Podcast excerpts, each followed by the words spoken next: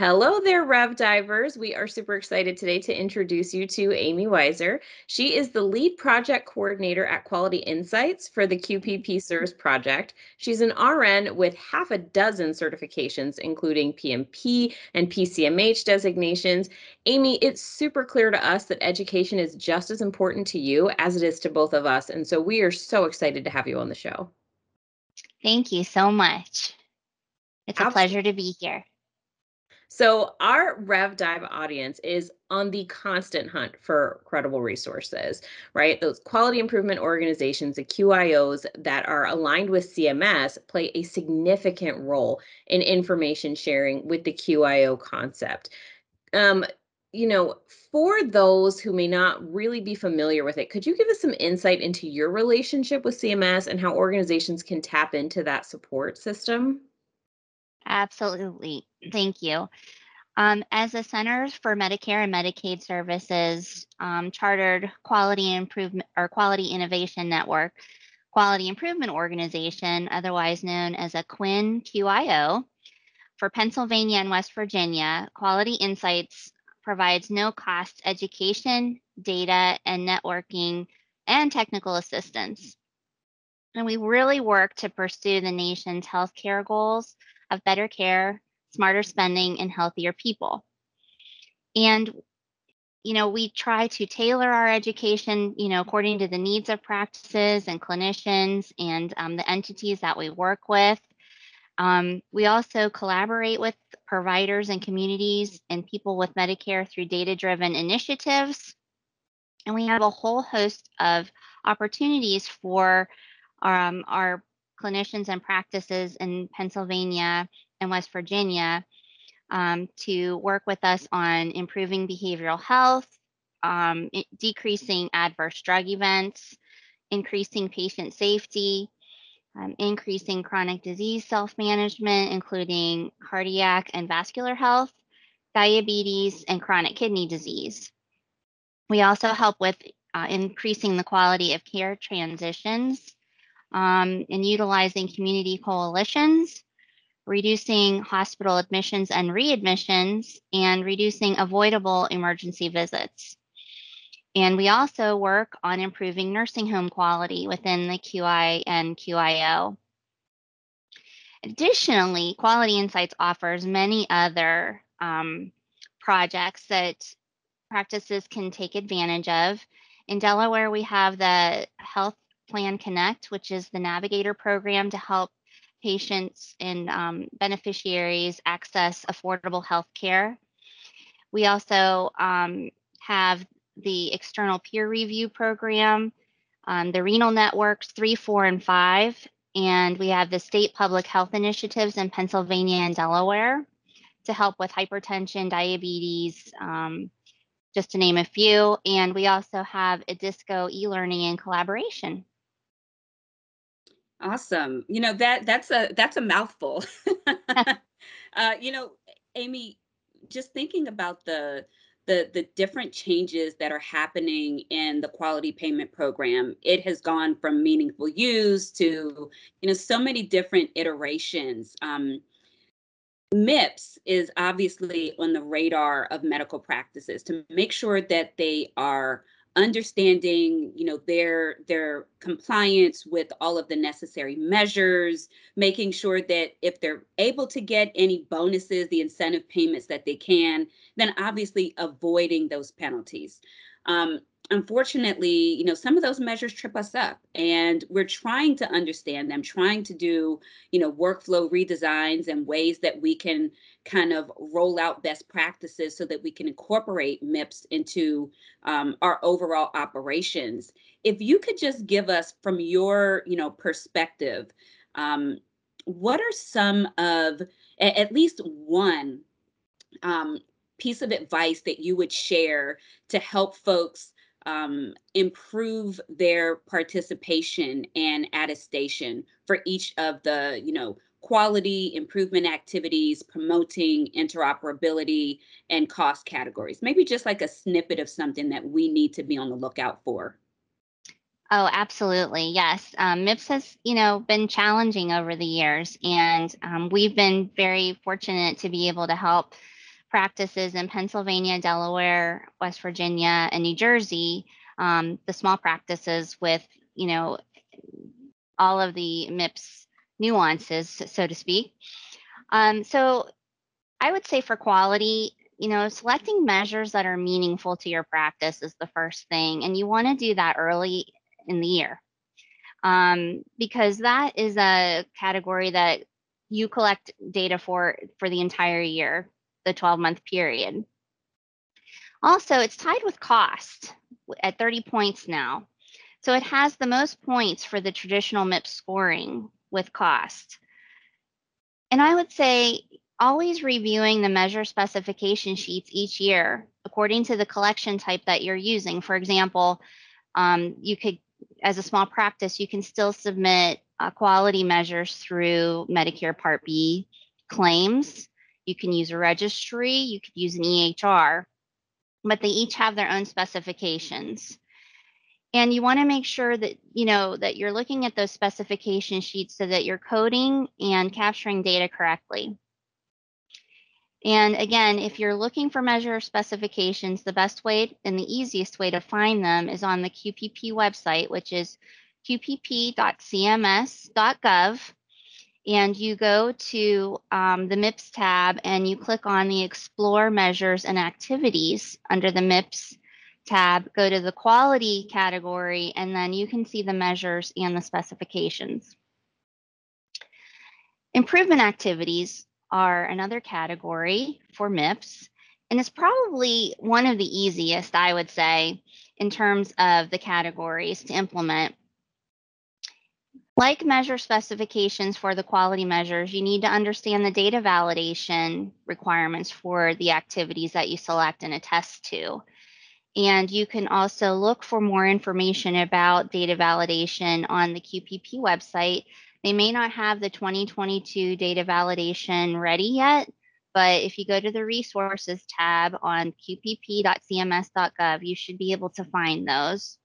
You can also get more information on the Explore Measures and Activities tab, like you did for the quality measures. You can find the specifications there as well.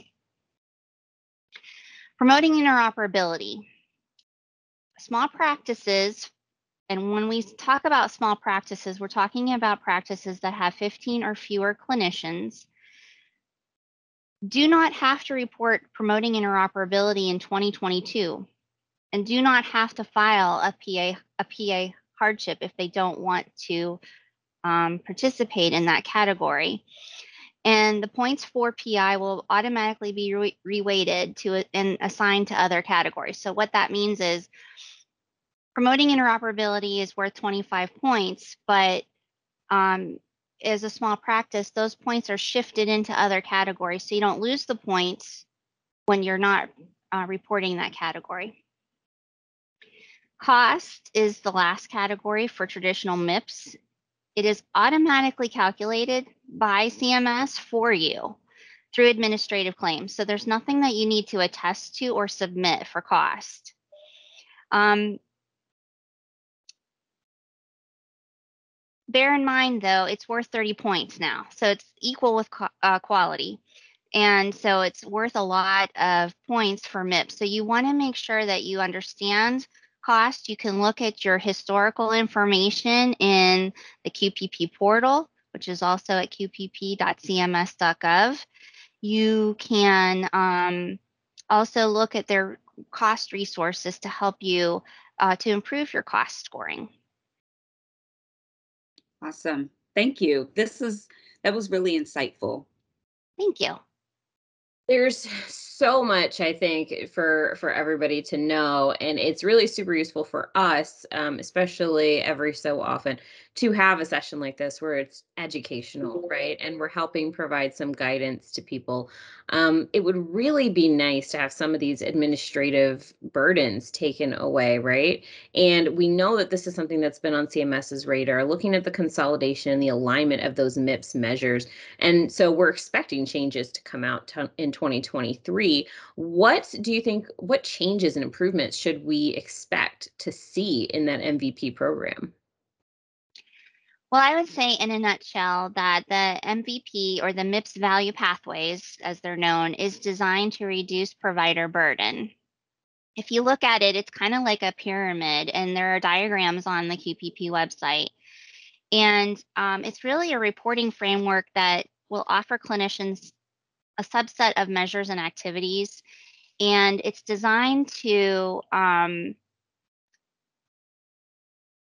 work with um, relevant specialties, medical conditions, or episodes of care.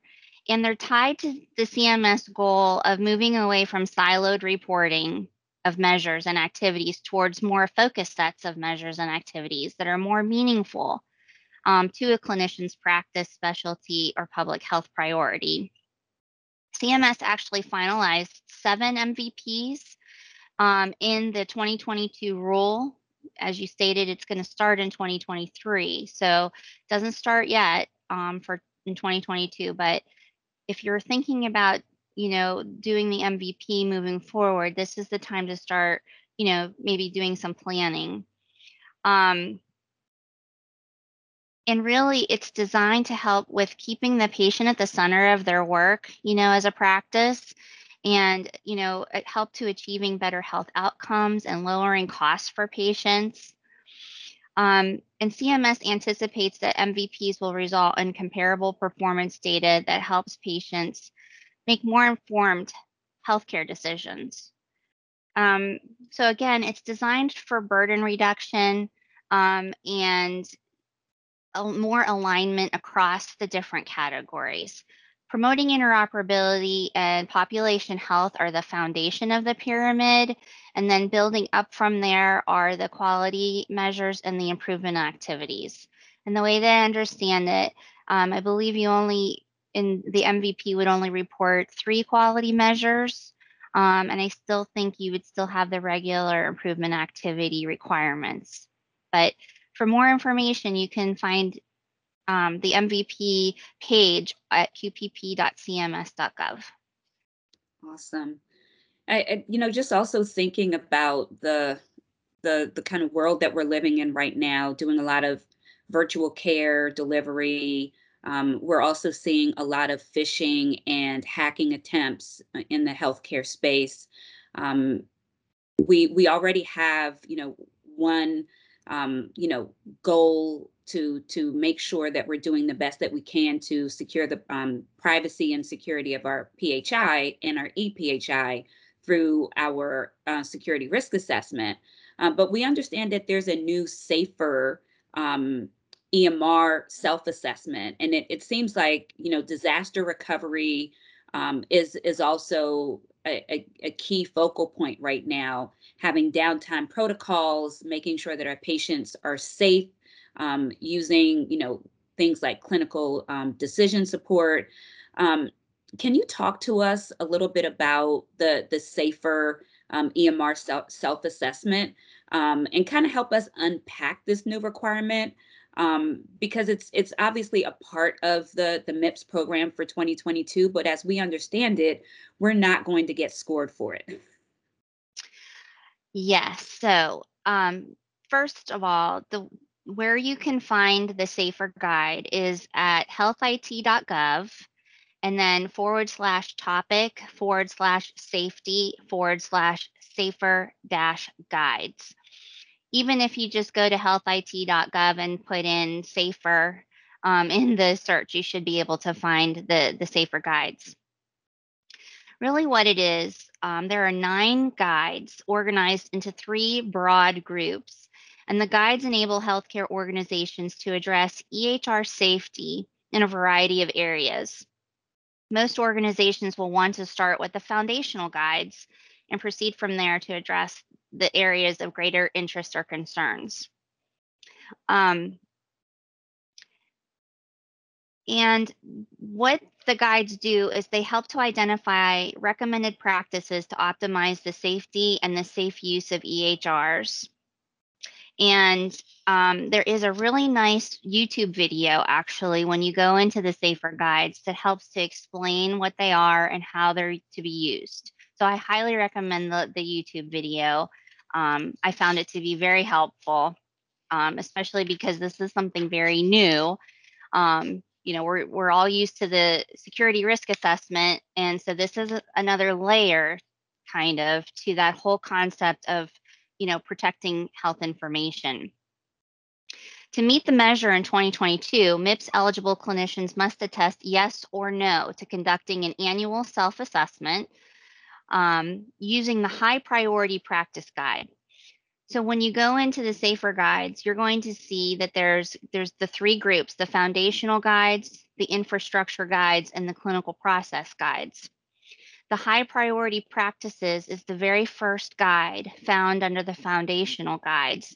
If you click on the link, it takes you into the guide, excuse me, and it helps walk you through the process. Awesome. So it's the first of the nine guides.